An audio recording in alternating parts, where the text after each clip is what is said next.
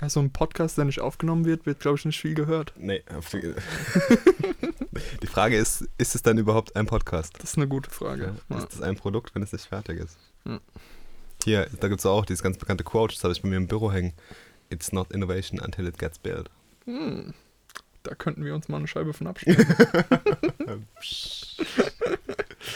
äh, zurück zu den grünen Scheinen. Ja, den vielen grünen Scheinen, die immer mehr werden, hoffentlich. Auch bei ja. euch da draußen. Wir sind bei Kapitel 5 angekommen und heute als großen Bonus hm. direkt auch noch Kapitel 6 ja, hinten dran. Marvin, Marvin, die Leseratte war am Start. Aber echt, hey. ja, fangen wir doch mit Kapitel 5 an. Bleiben wir in der Reihenfolge. Safe while sleeping, making your accounts work together. Klingt ja so ein bisschen nach Magie, wenn man denkt, okay, mein Geld vermehrt sich im Schlaf. Ist aber tatsächlich nicht so, ne? Nee. Also der Titel, der Titel von dem Kapitel täuscht ein bisschen. Ich fand es trotzdem ein interessantes Kapitel, auch wenn ich jetzt nicht so mega viel draus mitnehmen konnte, weil mhm. das System ist eigentlich so, für Automatisierungsfreaks wie uns ist es eigentlich schon so gang und gäbe. Und in der Quintessenz ist es eigentlich, beschreibt es ja eigentlich, sage ich mal, so einen automatischen Workflow, wie du dir deine ganzen Konten organisierst, wie dein Geld automatisch auf die verschiedenen Konten fließt, sodass du das Geld, was du quasi auf deinem auf deinem Checkings-Account hast, wie er es ja nennt, auf deiner Inbox und deinem Inbox-Konto, ja. dass das quasi so guilt-free Money ist. Also, dass du das wirklich ausgeben kannst, weil du einfach schon, sage ich mal, Rücklagen geschaffen hast, du hast gespart, du hast investiert, du hast in dein, keine Ahnung, in deine ähm, Altersvorsorge investiert und so weiter. Weswegen dann dieses Geld quasi wirklich zum Ausgeben da ist. Und das ist eigentlich ein ganz cooles System, ein automatisiertes und ähm, hat da coole, viele, viele Beispiel, Fall, Beispiel, Fall, Fallbeispiele gebracht.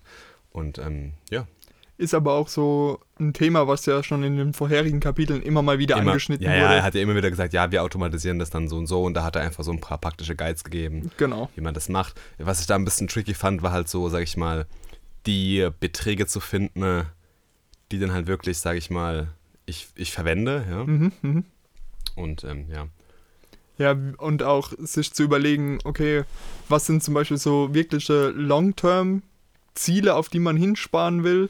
Das sind ja dann auch, ich sag mal, das sind ja fast schon Entscheidungen, die tiefer gehen, als einfach nur mal kurz das einzurichten. Ja. Und ich habe es dann tatsächlich auch eher so gemacht, ich habe so einen allgemeinen Pot, sage ich mal, geschaffen, ja. in dem monatlich was hingeht, der noch so ohne spezifisches Ziel, außer so so die großen Dinge im Leben ja, ja, praktisch klar. sind. Ja. Nee, was ich ja gemacht habe, ich habe ja letztes Mal schon erwähnt, dass ich ja mein Konto auf N26 umgestellt habe. Ja.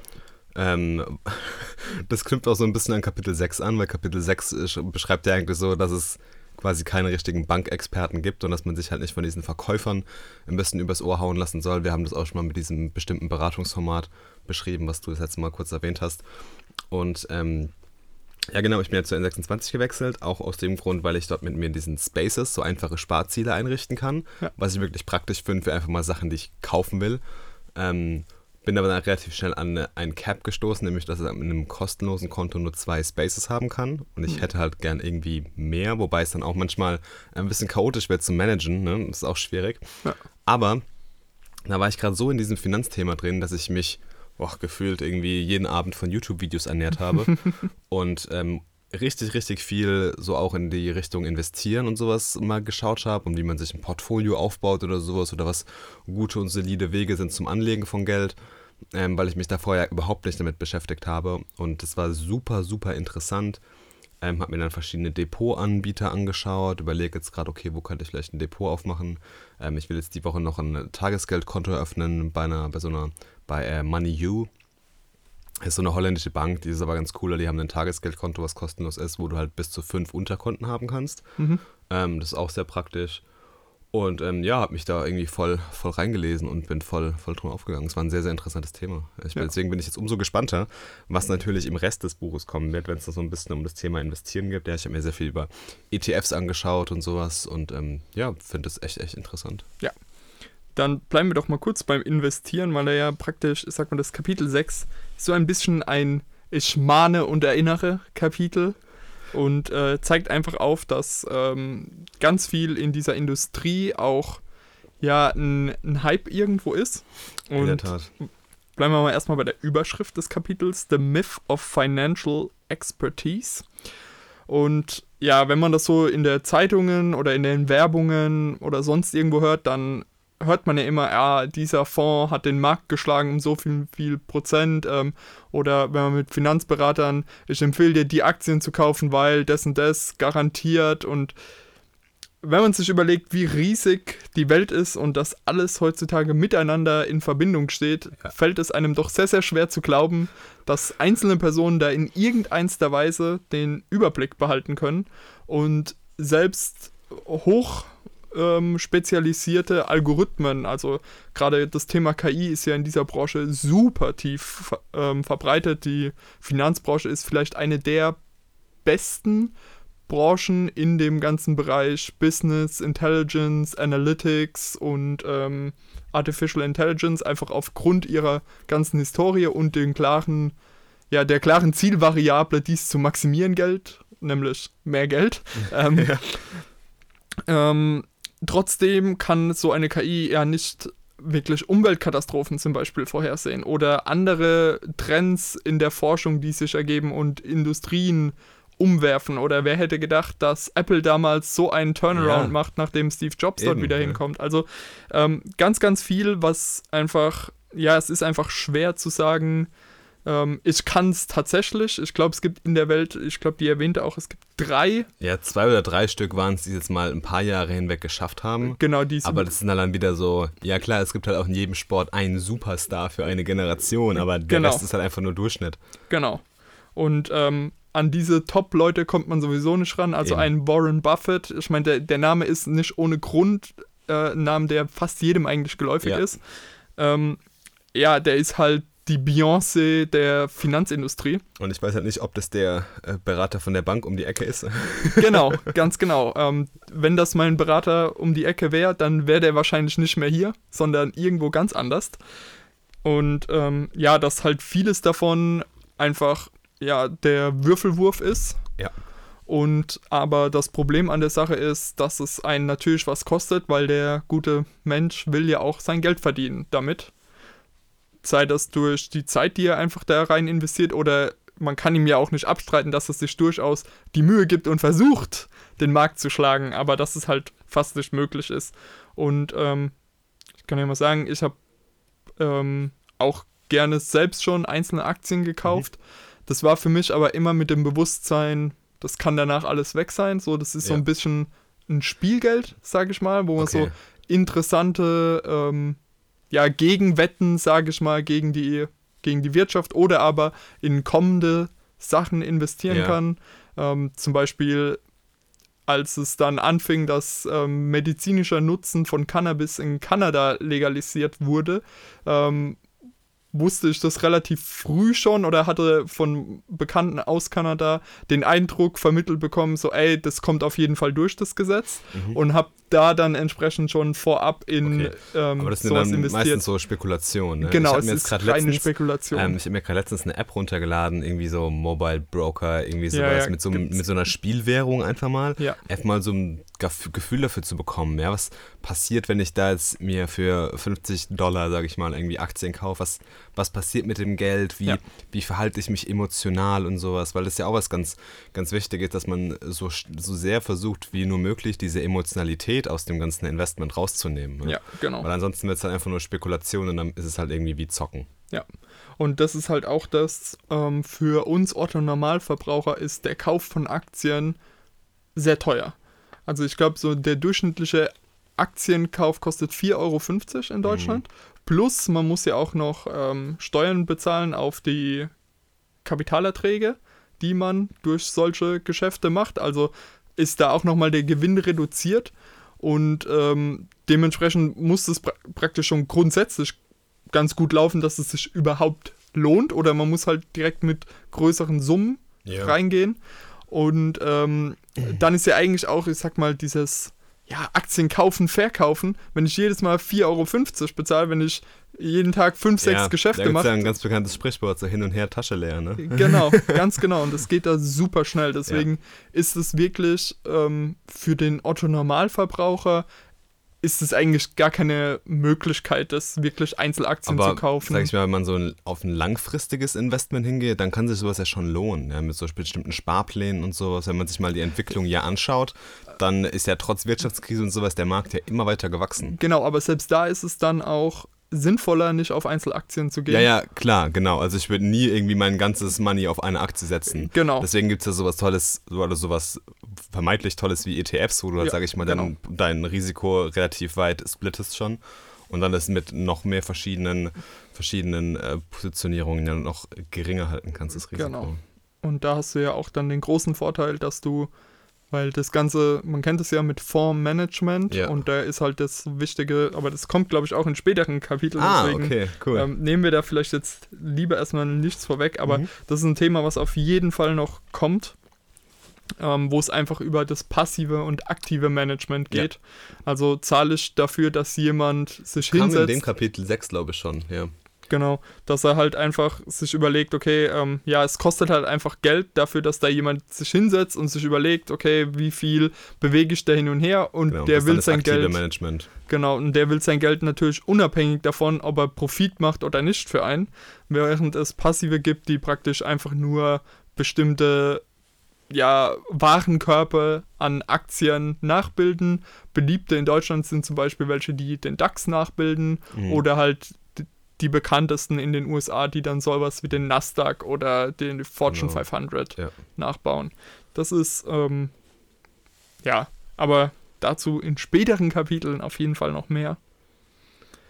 Ja, wir haben auf jeden Fall jetzt eine solide Basis für das unser, unser Investment-Kapitel. Ja, wir haben, glaube ich, mal unseren finanziellen, unsere finanzielle Foundation äh, geändert. Ich hätte nicht gedacht, dass mich das Buch so, sage ich mal, so greift und so motiviert, auch wirklich was zu ändern. Ich dachte echt so, ja komm, ich lese das und quatsch mit dem David ein bisschen drüber und das war's. Aber ich habe jetzt auch echt schon viel gemacht und mich auch viel darüber erkundigt und ähm, habe viel umgestellt jetzt auch und habe dafür, habe damit jetzt ein wirklich sehr, sehr gutes Gefühl. Und äh, bin jetzt mal gespannt, gerade wenn es dann so in das Thema langfristiges Investment, Altersvorsorge geht, was es da so für verschiedene Optionen gibt, ähm, bin ich mal auch wirklich gespannt. Und ich bin mal so gespannt, äh, wenn ich dann so mal ins Gespräch mit meinem Bankberater gehe oder mit einem Finanzberater. Ähm, da mache ich es ja immer ganz gerne, dass ich mich auf komplett dumm stelle Hm. ja, und einfach mal so die, die erzählen lasse, ähm, was, was sie wissen. Und dann weiß ich ja, okay, ich habe die und die Gegenmeinung. Und dann kann man ja mal so ein bisschen schauen, okay, wo steht man selbst und was hat man erzählt bekommen und wie wirkt sich das dann auf die Entscheidung aus. Gut. Gut, sehr interessant. Mit was machen wir weiter? Ich war ja letztens wieder kurz vor der Versuchung gestanden, ne, meinen WoW-Account zu erneuern. ich habe ja letztens wieder mal ein bisschen gezockt, ja. Ähm, hab's sehr genossen mal wieder. Ich habe immer wieder alle paar Monate so einen Anflug, so ah, ein bisschen WoW. Gerade entspannt, ja. Ähm, das sind dann irgendwie so zwei, drei Wochen und dann tönt es mich irgendwie so gar nicht mehr an, wenn man dann wieder andere Sachen macht und wieder irgendwie so der, der Alltag einen einholt. Oder andere Games rauskommen. Ja, jetzt kommt ja sowieso noch so ein kranker Gaming-Herbst. Die Gamescom war jetzt auch gerade. Ja, genau. Ähm, ja, aber jetzt ist gerade was letztens auf, auf Twitch quasi durch die Decke gegangen, ja, und ähm, man hat gefühlt jedes Meme irgendwo war über ein ganz bekanntes Spiel, was uns vor 15 Jahren alle schon mal fasziniert hat. World of Warcraft Classic mit all seinen Tücken und Sachen, wie wir sie lieben und hassen. Ja, genau. Eigentlich ein Move, der so noch nie da gewesen ist. Ja, Ein Spiel praktisch, was 15 Jahre lang immer weiterläuft, so komplett auf Null wieder zurückzusetzen. Und die Community ist ja so gehypt wie noch nie. Also, und das ist ja echt das Krasse. Die haben das ja wirklich auf Null zurückgesetzt. Also die haben es so rausgebracht, wie es am Release damals im Februar 2006 rauskam. ja, genau. 2006? 2006 war das, gell? 2.4. 2.4, oh Gott, 2.4. 2.4 und ich glaube, ähm, zu Anfang 2.5 kam es dann bei uns raus. Bei uns Ja. hat es eine Weile gedauert, bis es auch rauskam. Ähm, ja, also ein unheimlich krasser Move und gerade in dieser Erweiterung, Battle for Azeroth, äh, wahrscheinlich auch ein ziemlich guter. Ich habe die Erweiterung nicht gespielt, aber ich habe so ein bisschen das Feedback verfolgt man ja dann doch Ja. und die Community ist ja sehr gespalten, was das äh, Erweiterung angeht. Ja, Es gibt Leute, die finden es total kacke und dann gibt es die Leute, die es nur nicht so gut finden. ja, ich gehöre zu den Leuten, die es nicht so gut finden. Also gerade nach Legion, was halt eine wahnsinnig gute Erweiterung war, die auch storyline-mäßig perfekt war, was ähm, ein tolles, sag ich mal, so eine Nostalgie heraufbeschworen hat, weil Illidan ja wieder zu sehen war und das ja für manche die Figur aus, aus WoW ist, neben dem Lich King vielleicht. Ähm, und war halt, wurden halt diese, diese Rufe dann nach diesem alten Classic-Ding immer, immer größer. Und da ja die, dieser, der Kataklysm ja war, konnte man diese alte Welt gar nicht mehr so genau erleben. Es gab wahnsinnig viele Features, die dazu kamen. Ja. Ähm, Raidfinder, ja, äh, Talente wurden ja gestrichen, Umspecken, äh, äh, das ganze Questing wurde ja erleichtert und, und, und, und, und. Und ähm, das wurde ja schon vor ein paar Jahren angekündigt, dass sie sowas machen, Classic, und jeder war so, oh, braucht man das, ehrlich. Und es gab ja teilweise vier Stunden ne, Online-Warteschlangen, bis du in die Welt reinjoinen konntest. Halt, wie damals. Wie damals. das ist so krass, ja. ja. Und was halt da auch so ein bisschen das Ding war, hinter dem ganzen Thema war, dass man in Classic oder ich sag mal bis Lich King eigentlich komplett, man hatte das Gefühl, es hatte zum einen Einfluss auf welchem Server man spielt. Ja, das total. war enorm wichtig.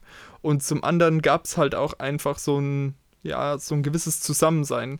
In Battle for Azeroth die Leute, mit denen du Dungeons oder Raid machst, könnten genauso gut NPCs sein teilweise. Ja, echt so. Und das war damals halt nicht möglich. Damals musstest du auch zusammen questen, teilweise, weil es ja. alleine einfach nicht ging. Genau. Oder du hast halt einfach, weil es so sacke schwer war, einfach mal kurz für fünf Minuten mit einem eine Gruppe aufgemacht. Und dann wart ihr halt habt ihr euch als Freunde hinzugefügt, ne, habt ihr immer mal wieder so, weil Genau. es derselbe Server seid ihr euch über den viel, Weg gelaufen. Viel krassere Verbundenheit. Heute Ja. ist ja so, du gehst irgendwie in den Dungeon Finder rein, drückst, wirst reingeportet, gehst raus und meistens schreibt man nicht mal ein Wort. Genau. Früher war das ja so, du warst in der Zone irgendwie, dann gab es diesen LFG immer, Looking for Group, für den, den Dungeon. Man hat sich irgendwie eine Gruppe eingeladen, ne? man musste die Mehrheit der Gruppe an diesen Portalstein bringen, dann ist irgendwie der Healer raus, man hat zwei Stunden fast aufgewandt, dafür eine Gruppe zu finden. Und dann ist man in den Dungeon gegangen, der nochmal zwei Stunden gedauert hat. Ja. Das ist Wahnsinn, ja. Genau. Das ist so krass, da hast du so eine ganz andere Verbundenheit mit den Leuten auch gehabt. Ähm, es war nicht alles natürlich einfacher, es war alles Nee. eigentlich sehr, sehr viel schwieriger. Ja. Und man, wenn man jetzt quasi WoW heute spielt, ist es das einfache, massentauglichere Spiel. Deswegen finde ich das so faszinierend, dass so viele Leute jetzt gerade auf diesen Classic-Modus gehen, was ja eigentlich das in Anführungszeichen schlechtere Spiel ist. Es, es ist ein komplett anderes Spiel eigentlich. Das ist eine ganz andere Spielerfahrung ja, vor allem, ne? Genau. Es ist ja auch ein richtiger Grind noch auf Max-Level zu gehen. Es hat Oh ja. damals halt wirklich Monate gedauert, auf Max-Level zu kommen. Heutzutage ähm, ist es überhaupt kein Thema, obwohl man doppelt so viele Level absolvieren muss. Also muss man sich ja auch erstmal überlegen.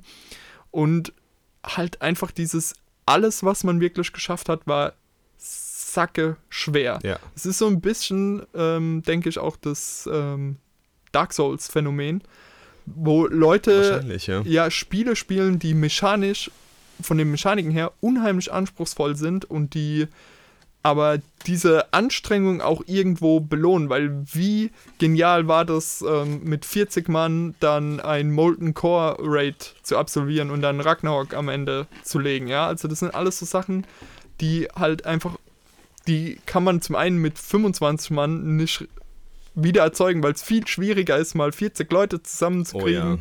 Und dann war es damals ja auch noch wirklich, die Klassen, die dabei waren, haben super krass gezählt. Also wenn man an Ja. Tempel von Ankirai denkt, wo man dann Heiligschaden gebraucht hat, um den einen Boss zu legen. Und dann war es so, ja, okay, wir brauchen die gewisse Anzahl an Priests, die Oder mitgehen. manchmal hast du einfach die Schamanen-Buffs gebraucht oder irgendwas oder Paladine oder whatever, ja. Genau. Und es ist einfach unglaublich genial einfach. Ähm, es war eine gewisse Identität zwischen Horde und Allianz. Noch eine stärkere Trennung einfach da, Mhm. weil es war Allianz versus Horde und nicht irgendwie so ein bisschen, ja, wir sind fast schon Buddies gefühlt, wie es manch. Also, es war natürlich so eine Der. PvP-Charakter war früher auch ganz anders. Ja, es Ja. wurde damals richtig Quest-Hubs gegenseitig umgenietet, auch in den niedrigsten Gebieten. Es war super frustrierend teilweise. Und heute, man hat es ja mit, äh, mit BFA, hat man ja versucht, quasi dieses, diesen PvP-Charakter wieder reinzubauen, Ja. weil es ja dann besonders diese Weltquests auf der anderen, in dem anderen Gebiet gibt, quasi von der Allianz, sag ich jetzt einfach mal aus Horde-Sicht. Und dann musst du da hin, dann sind super viele Alis da, aber man guckt sich dann so kurz an, dann killt der eine den Questmob und wartet dann zwei Minuten, dann killt der andere den Questmob, fertig. Ja. Mhm. Also es ist äh, verrückt irgendwie. Ja, auf jeden Fall. Und ähm, deswegen, ich finde es eigentlich cool. Meine Frage ist nur, was kommt danach? Ja, da munkeln ja viele. Also ähm, manche sagen, die lassen jetzt einfach mal erstmal auf das Classic-Ding stehen Ja. und wollen dann wahrscheinlich ähm, so eine, sag ich mal, die Add-on-Lines nochmal auf Classic aufspielen, aber halt ohne die spielmechanischen Verbesserungen. Okay, interessant. Also, dass man quasi nur die Story Mhm. weiterführt, dass du halt quasi den Content weiter öffnest, ja, aber die spielmechanischen Elemente, sag ich mal, auf diesem Classic-Niveau lassen, weil Mhm. sonst hast du ja in fünf Jahren das gleiche Spiel, ja. ja, genau. Ja, das ist eine Überlegung, glaube ich, oder man entwickelt einfach das Spiel nochmal ein bisschen in eine andere Richtung weiter. Ich fände es eigentlich auch cool, wenn sie einfach sagen, okay, weil wer, wer wird da wirklich dranbleiben an dem Spiel? Es sind dann wirklich die Das Hardcore-Raider. sind die Hardcore Raider, die quasi im, im, im normalen World of Warcraft, sage ich, ihr Max-Level haben, ihre Charakter, ihre Gilde, ihre Raid-Erfolge, whatever. Ja. Und dann einfach nochmal das Gleiche, nochmal diese Nostalgie von Classic erleben wollen. Ja.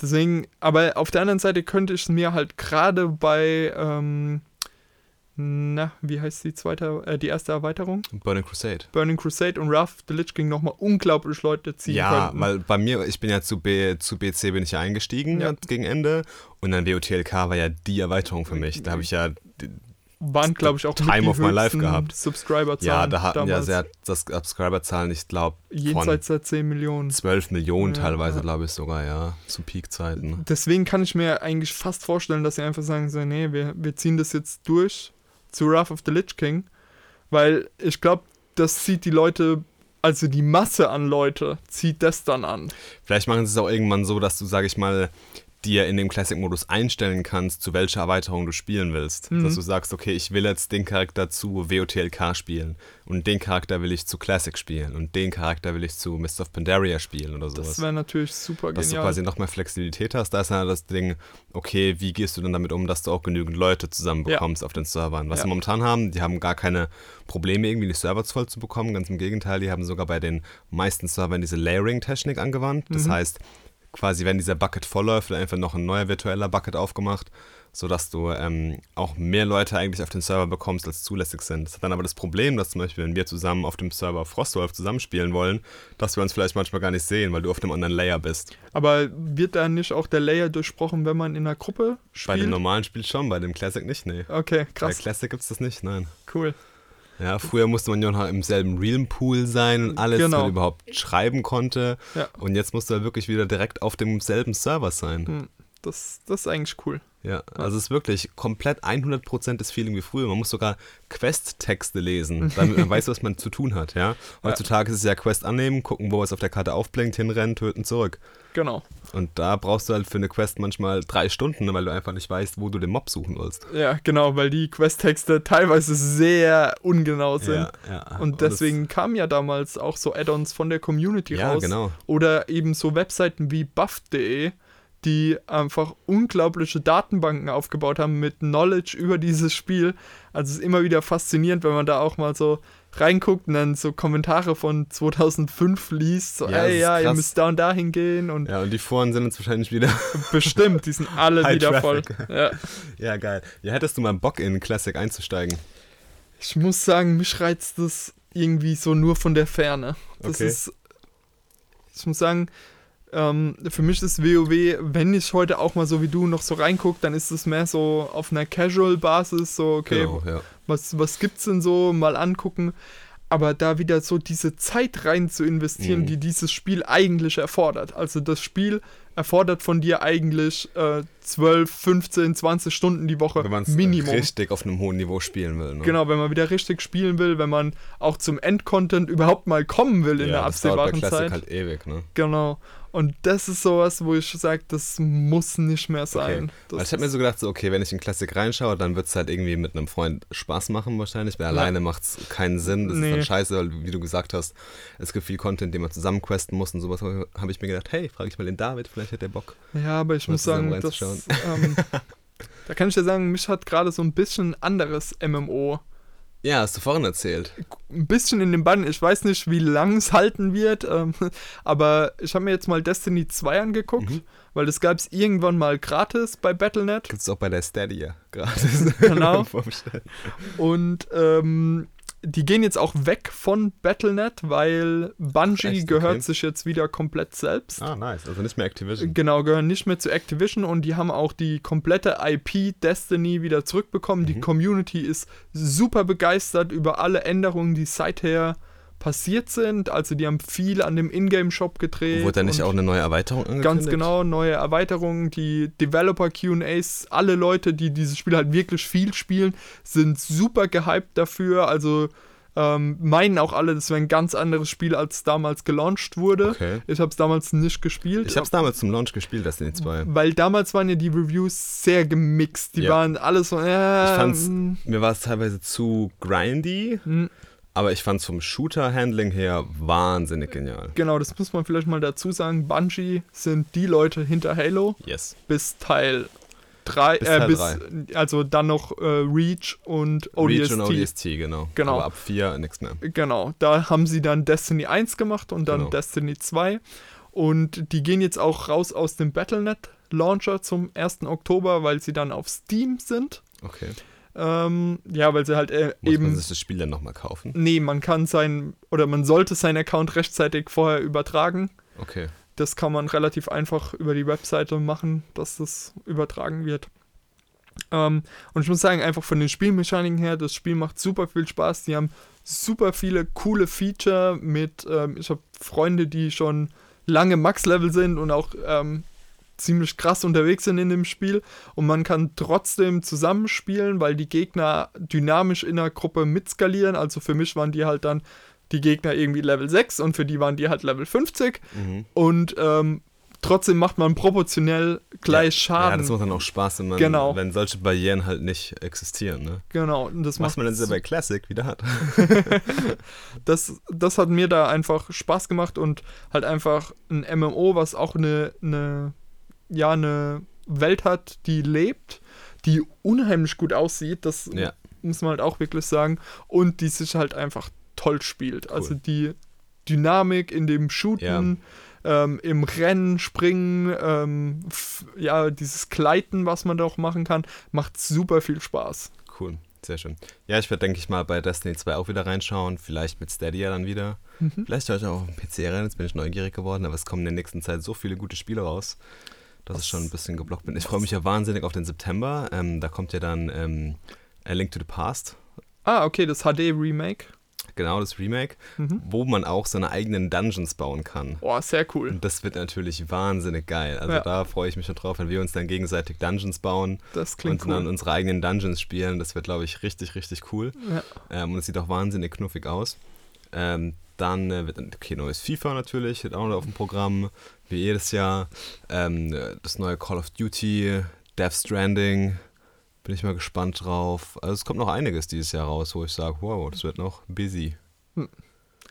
Da bin ich leider in all diesen Spielen mehr oder weniger raus. Ja, ja, ich bin jetzt da auch nicht mehr so krass verbissen, ähm, aber ja, so ab und an, wenn mich irgendwas interessiert, das Cyberpunk, freue ich mich ja mega drauf nächstes Jahr. Ja, das auf jeden Fall. Das äh, wird auf jeden Fall was Großes. Da habe ich jetzt auch viel auf der Gamescom gesehen. Ich habe auch gesehen, da gibt es ein neues Spiel von einem der Lead-Developer von dem ersten Halo. Okay. Ähm, ich weiß nicht mehr genau, wie es jetzt heißt. Ähm, auf jeden Fall ist es so eine Mischung aus einem Shooter, aber trotzdem einem Taktik, also so ein Echtzeitstrategie-Element. Und zwar bist du in der Ego-Perspektive in so einem, keine Ahnung, in so einem Mac-artigen Flugzeug und steuerst dann natürlich so, so deine Kampftruppen auf dem Schlachtfeld, aber kannst auch noch selber in das Schlachtfeld eintauchen. Okay. Disintegration heißt es, glaube ich.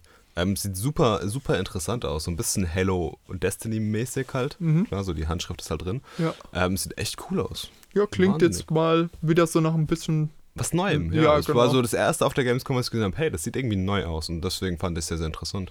Sehr cool. Ja, da freue ich mich drauf. Aber vielleicht werde ich auch mal in Classic reinschauen. Vielleicht kann ich dich noch überzeugen. Ich habe ja eine ganz große Hoffnung, dass eins unserer Lieblingsspiele eine neue Versionsnummer hinten dran bekommt, dieses Jahr auf der BlizzCon. Oh, das wäre natürlich geil. Diablo 4. Das wäre natürlich sehr schick, wenn das jetzt mal. Also, ich meine, wenn die jetzt sagen, ja, Diablo 4, dann wird das 2022 vorneweg. Also, It's It- done when it's done. genau, typisch Blizzard, aber ähm, da wäre ich echt mal wieder voll dabei. Das wäre auch so ein Spiel, wo ich noch ein bisschen auf ein HD-Remake hoffe, weil sie haben ja jetzt StarCraft HD-Remake stimmt. gemacht. Sie haben Warcraft 3, das wird wahrscheinlich noch dieses Jahr, eventuell Es nächstes soll noch Jahr. dieses Jahr kommen, ja. Es soll Genau. noch dieses Jahr kommen. Und dann wäre ja natürlich noch das, was fehlt. Diablo. Diablo. Ja, es soll ja noch dieses Diablo Immortal kommen für Mobile. ja. Oh Gott. Was kein Diablo ist Äh, eigentlich. don't you guys have phones? Aber was wurden die gehatet dafür? ja, mit Recht. Mit Recht, Ja. ja. Ähm, aber es ist ja schon eine ganze Weile bekannt, dass sie an einem neuen Diablo arbeiten, weil sie ja schon viele Stellen ausgeschrieben haben Genau. für das ja. ganze Lead-Design und sowas für ein neues, für ein neues Diablo. Deswegen würde ich mich da wahnsinnig drauf freuen. Man muss ja auch sagen, so, ja, langfristig gemischte Gefühle Diablo 3 auslöst in der Community, hat sich das Ding ja einfach immer und immer wieder gut verkauft. Ja. Es hat sich auf dem PC natürlich unglaublich gut verkauft. Hat den sich Konsolen. äh, dann auf den Konsolen Auf nochmal gut verkauft.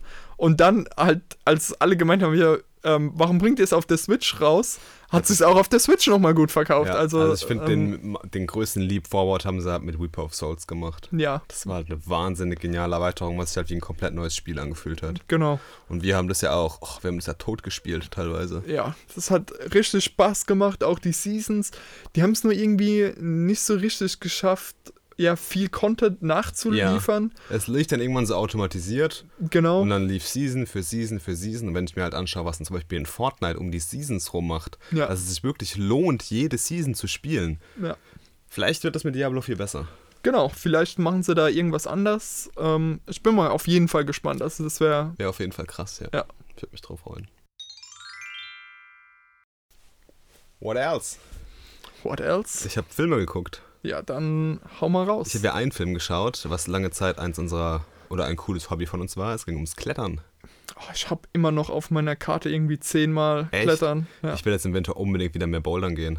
ja, können wir auf Ich jeden Fall mal gemerkt, ich machen. muss wieder ein bisschen Kraft aufbauen. Nach dem ganzen Triathlon-Gedöns bin ich ja zerstört. Ja. Was, was ein bisschen Kraft angeht. Nur meine Oberschenkel sind größer geworden, mehr nicht. ähm, von daher können wir gerne mal wieder bouldern gehen. Ja, auf jeden Fall. Ja, ja ich habe nämlich den Film geguckt, der die Auszeichnung für den besten Dokumentarfilm als Oscar. Der Oscar für den besten Dokumentarfilm so rum, hat. genau. Ja. Ja. ja. Free Solo mit Alex Arnold. Arnold? Ich weiß gar nicht genau den Namen. Auf jeden Fall Free Solo. Der Dude ist einfach der Free Climbing Gott und ist einfach alleine ohne Sicherung den El Capitan hochgeklettert. Im, Lange Zeit Mac-Hintergrund. ja, genau. Und wenn man diese, diese Wand kennt, weiß man, das ist ungefähr die gruseligste Wand auf der Welt. Das ist eine der steilsten und härtesten Wände. Ähm, und das ist ein quasi sein, sein, sein Dokufilm darüber, wie er diese Reise an diesen El Capitan angeht. Und es ist ein wahnsinnig krasser Film.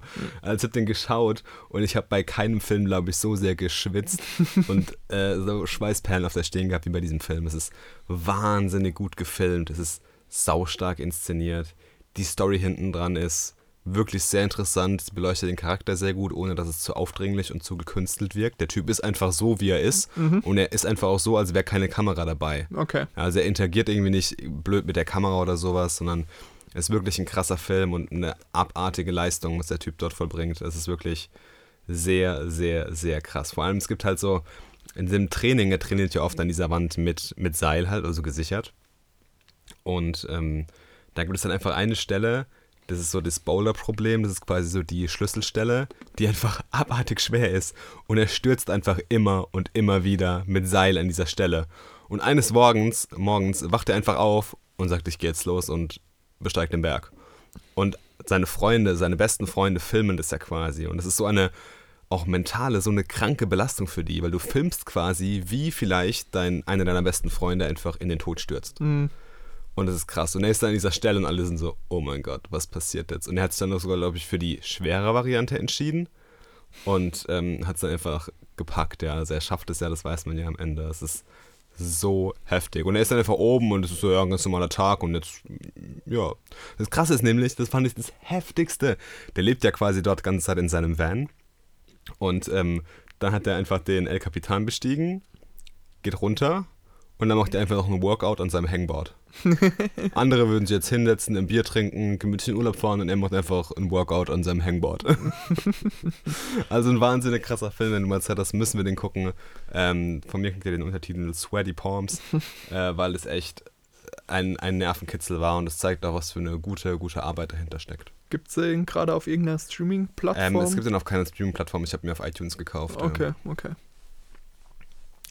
Gut, kommt aber vielleicht noch. Ich ja, meine, auf so Fall. Ich Oscar-Filme. denke, Icarus kam jetzt auch auf Netflix dann Ja, wieder genau. raus. Ähm, ich denke, The Free Solo wird auch irgendwann auf Netflix rauskommen. Hm. Oder auf anderen Streaming-Kanälen, ähm, bestimmt. Ja, und dann war ich ja noch im Kino, nach unserem, äh, nach unserer Tarantino-Eskapade beim letzten Podcast, war ich natürlich gehypt und äh, musste mir Once Upon a Time in Hollywood anschauen. In der Zwischenzeit habe ich noch Reservoir Dogs geguckt. Sehr schön. Mein Lieblingsfilm. Fand ich gut. Mhm. Aber ich habe schon gemerkt, bei so Tarantino-Filmen, die ich bei mir immer ein bisschen setzen lassen. Ja, Und man muss viel drüber nachdenken. Mhm. Also es gibt so ein paar Tarantinos, wo du die einfach nur genießen kannst und weißt so, geil. Aber es gibt auch so ein paar, die sind so ein bisschen, okay. Du musst erstmal ein bisschen drüber nachdenken. mhm, mhm. Und in die Richtung schlägt auch der Once Upon a Time in Hollywood ein. Also ich versuche jetzt eine spoilerfreie Review zu machen. wäre Ähm, wär ich sehr dankbar. ja, kriegst du auf jeden Fall. Und ich muss sagen, der Film war anders als alle anderen Filme, die ich bisher gesehen habe. Mhm. Und wenn man im Nachhinein drauf blickt, auf eine positive Art und Weise. Was ich aber krass finde, ist, der Film geht 160 Minuten. Und nach ungefähr, ich glaube, 130, 140, nee, 130 Minuten, 120, vielleicht waren es auch kurz vor zwei Stunden, sind tatsächlich Leute aus dem Kino gegangen. Krass. Ja. Das, das ist interessant. Das hat man nicht oft, dass Leute so spät noch aus dem Kino Ja. rausgehen. Und wenn du den Film anguckst, wirst du vielleicht auch verstehen, wie rum, wieso. Mhm. Weil es wirklich ein Film ist, bei dem muss man sehr lange geduldig sein. Mhm. Aber ich finde, am Ende wird man wahnsinnig darüber belohnt. Und da der Film ja quasi eine, das wusste ich auch nicht, das wusste ich erst im Nachhinein, weil ich mich überhaupt nicht darüber informiert habe, was mir auch nicht mehr passieren wird bei Tarantino-Filmen, ähm, dass der Film ja auf quasi eine, ein reales Ereignis aufgreift, nämlich Genau. diese Die Manson-Morde. die Manson-Morde. Genau. Und ähm, das habe ich auch nicht so geschnallt, ja. Und es sind ja quasi zwei Personen in dem Film integriert, die die es in echt gibt, ja. Und Leonardo DiCaprio und Brad Pitt sind quasi so außenrum als künstliche Figuren und runden das Ganze so ein bisschen ab. Und ähm, das sind so diese zwei Handlungsstränge. Es wird sehr viel mit Filmen im Film gearbeitet, also auch mit sehr viel Originalfilmen. Mhm. Ähm, was ich sehr interessant finde, die, das ganze Setting, die Welt ist atemberaubend. Gerade aus dem Hintergrund, wenn man bedenkt, dass ähm, Tarantino ja komplett auf Technologie und Computerbilder verzichtet hat. Ja. Und da ist wirklich jedes einzelne Detail aus jedem einzelnen Kamerawinkel wahnsinnig. Also das sind wirklich teilweise Sticker an Laternen aus den 60ern und also Poster und Filmplakate und sowas, das ist wahnsinnig genial gemacht, wirklich wahnsinnig genial. Teilweise einfach nur sogar Nachrichten, die im Hintergrund im Radio kommen. Also es ist wirklich cool. extrem, extrem äh, gut und sehr, sehr authentisch gemacht. Und er hat halt so ein bisschen die Leute so auf seine Lieblingszeit und auf diese ganzen Western-Schiene und sowas mitgenommen, was echt sehr, sehr, sehr spannend ist. Und ähm, ja, ich fand es eine, einen guten Film. Ich fand es keinen atemberaubenden Tarantino, dass ich sage, boah, krass. Ähm, aber ich fand es wirklich einen sehr, sehr interessanten Film, der sehr, sehr vielschichtig ist Mhm. und den Zuschauer so ein bisschen auch ab und zu mal an der Nase herumführt, was Okay. ich auch sehr interessant finde. ja. Also äh, es ist was ganz, ganz, ganz anderes, als was Tarantino bisher gemacht hat. Und ich fand es sehr, sehr cool. Und es sind so ein paar Easter Eggs natürlich auch drin wieder. Und äh, Brad Pitt, Wahnsinn. Also ich habe, glaube ich, Brad Pitt noch nie so stark in der Rolle gesehen. Es war ein wahnsinnig krasser, krasser Schauspieler. Es gibt super viele Szenen, wo der einfach nur im Auto sitzt und durch LA fährt. Oder einfach durch, durch Hollywood fährt. Und da schafft einfach Tarantino das so krass zu inszenieren, dass das einfach sogar cool aussieht und nicht langweilig wird. Ja, Ja, und es ist einfach, cool. es gibt locker 20 Minuten, wo er nur im Auto sitzt und fährt. Hm. Und es ist trotzdem irgendwie, es hat irgendwie was, ja. Und das ist super interessant einfach irgendwie. sau cool. Ja, ich habe ja, leider musste ich ja absagen, als wir ins Kino gehen wollten. Ich muss mal gucken, vielleicht warte ich tatsächlich auf den Heimkino-Release ähm, und genießen dann hier auf großer Leinwand. Ja. Oder ich finde zwischendrin nochmal irgendwie die Zeit, dahin zu gehen. Also ich denke, du kannst ihn dir auf jeden Fall in einem Heimkino geben. Ähm, es ist sowieso ein Film, wenn man den in einer entspannten Atmosphäre sieht und ähm, nicht so dieses hektische manchmal im Kino hat und dieses raschelige, Ja. wirkt der auf jeden Fall auch sehr gut zu Hause, gerade weil es einfach ein Film ist, den man auch in einer bequemen Atmosphäre schauen muss. Ja, Ähm, ja. Ist ja auch bestimmt wieder sehr dialoglastig. ja, aber ganz anders. Okay. Also es ist interessant. Es ist sehr interessant, die Dialoge. Es sind so typische Tarantino-Dialoge natürlich wieder, aber die gehen in eine ganz andere Richtung. Ja, es ist wahnsinnig interessant. Sehr cool. Ja. Sehr cool. Ja, bin ich auf jeden Fall drauf gespannt Sehr schön. und ähm, habe auch also ich meine, Lust hatte ich sowieso schon. ja, klar. ähm, aber jetzt umso mehr nochmal. cool. Und auch der Free Solo war schon länger irgendwie so mal auf meiner To-Watch-Liste in Gedanken. Aber ich denke, ich werde noch warten, bis er dann irgendwie auf Netflix oder so oder Amazon oder Mubi, wahrscheinlich nicht, aber äh, oder was auch immer rauskommt Ja. und ihn da mitnehmen einfach. Auf jeden Fall, macht Ja. das. Lohnt sich, lohnt sich auf jeden Fall. Ja. Und in Serien-News habe ich mal was. Und zwar die wahrscheinlich groß, großartigste Filmserie, Filmreihe, die unsere Generation so tief geprägt hat wie keine andere Filmreihe, Toy Story. bekommt jetzt eine Serienadaption auf Disney Echt? Plus. High School Musical. Nein, ehrlich? Ja. Oh Gott. ähm, Oh mein Gott. allerdings, ähm, wir müssen traurig bleiben. Mit Zac Efron. Leider nicht mit den Originalschauspielern von Schade. damals. Ja. Das wäre so lustig. Dann, dann fände ich es auch geil. Ich glaube, ähm, auch ein Zac Efron ist mittlerweile zu weit weg von dem Bild, das Disney in seinen Filmen porträtieren will. Oh yes. Dieser Jacked Motherfucker. Ja. ähm, aber ja, ich fand es einfach nur, also es riecht ein bisschen nach Verzweiflung, aber Ja. ja, Hey, wir sind jetzt Disney Plus und wir brauchen exklusiven Content. genau. Hier, ihr fandet doch alle High School Musical geil, oder? Ja, ah, Ich bin mal gespannt. Wahnsinn. Cool. Raten wir Sachen oder reden wir über coole Sachen? Wir reden über coole Sachen. Okay. One cool thing. Ja. Unser neues, neues Segment, Ja, das- nachdem wir das andere schon geschafft haben, erfolgreich regelmäßig einzuführen. Immerhin haben wir diesmal direkt schon einen Titel. Ja, One Cool Thing, ja. Also das ist der Dame ist Programm. Wir schnappen einfach irgendwas die letzten zwei Wochen auf, was wir cool fanden, was am besten gar nichts mit dem zu tun hat, was wir tun. Und dann reden wir kurz darüber. Genau. So als Abschlusssegment. Was man Podcasts. gespielt, gehört, gelesen, gesehen. gerochen, gegessen. Genau. Alles, alles äh, ist möglich. Apropos, Follow-up, gegessen. Ich habe gestern den veganen Burger-Vergleich gemacht. Okay. Der Wonder Burger gegen den Next Level Burger. Disclaimer: Esst nie zwei Burger nacheinander. Nicht gut. Nicht gut. Auf jeden Fall muss ich sagen, beide Burger, ich mach's ganz kurz, dass wir wieder zurück zu unserem Segment One Cool finden können. Äh, beide Burger sehr nah beieinander, sehr krass. Geschmacklich fand ich den Wonder Burger einen Ticken besser. Von der Textur her, vom Feeling, vom Erlebnis her, sag ich mal, der Next Level Burger krass. Hm. Heftiges Gerät. War er Next Level? Der war Next Level, der war vor allem auch Next Level fett, also der war richtig dick Mhm. und der war juicy, also man hat den angeschnitten und da ist Saft rausgelaufen. Geil. Also der war, der war nicht schlecht. Ja. Dann eine geile Barbecue-Soße zum Burger dazu. Kann man auf jeden Fall öfters essen. Schade, dass der Sommer jetzt vorbeigeht. Naja, es gibt nichts über Wintergrillen. Gut, aber machen wir weiter mit deinem One Cool Thing. Genau. Mein One Cool Thing ist ein Podcast, Hm. der äh, relativ frisch noch ist. Hat jetzt gerade mal fünf Folgen. Ja, genau, fünf Folgen. Und das ist der Podcast Deep Mind, the Podcast. Und zwar ist das der Podcast von der Firma DeepMind, die ja weltberühmt geworden sind durch ihre KI, die den Weltmeister im Go geschlagen hat. Und dieser Podcast wird gehostet von Hannah Frey, die man vielleicht von ihrem Buch von letztem Jahr kennt, Hello World, wo sie sich damit beschäftigt hat, unter anderem, was es bedeutet, Mensch zu sein in einer algorithmisierten Welt. Sie ist, ähm, ich glaube, stellvertretende, also sie hat irgendeine Professur an Oxford als Mathematikerin. Läuft. Also ist jemand mit einem unheimlich technischen und Verständnis, der sich praktisch mit KI in dem Umfeld der Firma DeepMind natürlich beschäftigt. Also was machen die für Algorithmen, ähm, mit was für Trends beschäftigen die sich gerade. Aber dieser Podcast hat eine unheimlich Dichte an Links in den Show Notes, die Okay. Webkurse verlinken, Bücher, Artikel, Videos, also unheimlich, wie die bei jedem Thema noch in die Tiefe gehen. Mhm. Und zwar in die Tiefe gehen, nicht nur, was DeepMind zu dem Thema veröffentlicht hat, sondern auch ganz andere Firmen. Also da wird dann auch gerne mal ein Artikel von irgendwie Facebook verlinkt, was denen ihre äh, AI-Abteilung Die- so Die veröffentlicht hat. KI, die eine eigene Sprache erfunden hat. Genau. Scariest Finger am Planet Earth. und ähm, solche Themen einfach ähm, ja so ein bisschen aufgreift.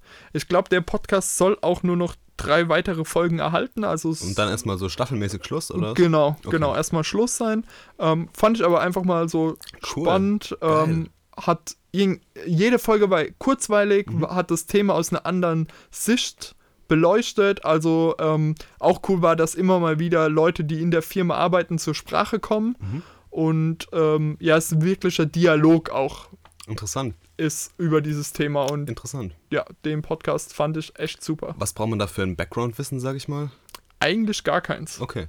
Also die versuchen einen immer wieder mal abzuholen und ähm, eben durch diese Links, die sie in den Show Notes haben, ähm, kann man sich oft auch noch Futter anlesen, wenn man jetzt zum Beispiel nicht genau weiß, um was sie hier im Einzelnen reden. Aber sie werden auch nie so super technisch. Also es ist schon eher so ein High-Level-Podcast. Die reden jetzt nicht darüber, wie man einen KI-Algorithmus erstellt, Aber trotzdem sondern interessant, ne? genau, genau. Cool. Sondern, mal reinschauen. also lohnt sich wirklich. Geil. Folgen gehen so 20 bis 30 Ach, Minuten, nur, also super, perfekt. genau. Werde ich mir direkt mal reinziehen. Und was ist dein cooles Ding? Mein Cool Thing ist auch ein Podcast. oh, Ja, sehr interessant. Ein deutscher Podcast. Ein, sag ich mal so, storybasierter Podcast. Sind zehn Folgen. Ah, ungefähr so 45 Minuten. Vom Stern produziert. okay. Mit dem Titel Faking Hitler. Die wahre Geschichte der Hitler-Tagebücher. Okay, interessant. Ähm, sagt dir die Geschichte was über die Hitler-Tagebücher? Überhaupt nichts. Das war quasi in den 80ern die Pressegeschichte der, der deutschen Presse einfach. Ähm, und zwar hatte der Stern ähm, dort eine, irgendwann, ich glaube im, im, im Mai oder im April, ähm, 86 war das, glaube ich, ich müsste es lügen, ähm, hat der Stern eine Pressekonferenz gegeben und hat gesagt, dass sie die Originaltagebücher von Adolf Hitler haben und Okay. dann dort veröffentlicht haben. Und ein paar Tage später hat sich herausgestellt, dass die alle gefälscht sind. Und der Stern hat einfach für diese Tagebücher über 9 Millionen D-Mark ausgegeben. Oh. Ups. Ja, und ähm, dieser Podcast beschreibt quasi die Geschichte, wie der Stern an die ähm, an diese Tagebücher gekommen ist. Es war nämlich ein Reporter, das war quasi so der Star-Reporter vom Stern. ähm, äh, das war quasi so der Spürhund und der hatte dann ähm, einen Kontaktmann, der gleichzeitig der Fälscher von diesen Hitler-Tagebüchern war. Und der hat den so krass an der Nase herumgeführt, hat ihm dann wirklich über zwei Jahre diese Tagebücher verkauft. Und ähm, mit das Geile ist, in dieser Geschichte, der Großteil dieser, des Podcasts besteht aus Original-Telefonaufnahmen und dann eine Story drumherum. Sehr cool. Und das ist wahnsinnig interessant. Also es ist, ich habe das an einem Tag durchgehört, das Ding. Es war wahnsinnig cool. Also es ist ein richtig, richtig guter Podcast, verlinke ich gerne in den Show Notes. Sehr interessant, sehr ähm, lehrreich, was so Geschichte angeht und so ein bisschen Menschenkenntnis. Also es ist wirklich ähm, interessant und gleichzeitig sehr unterhaltsam. Sehr cool. Klingt auf jeden Fall spannend. Ja, und ist auch super aufbereitet, sehr gut recherchiert, sehr gutes Fact-Checking hinten dran. Hm. Ein sehr tolles Drehbuch, auch, ähm, sag ich mal, wie die ganzen Dialoge und die ganzen, ja, wie alles aneinandergereiht ist, wie die Ja. Story aufgebaut ist und sowas, ist äh, natürlich sehr, sehr gut. Sehr cool.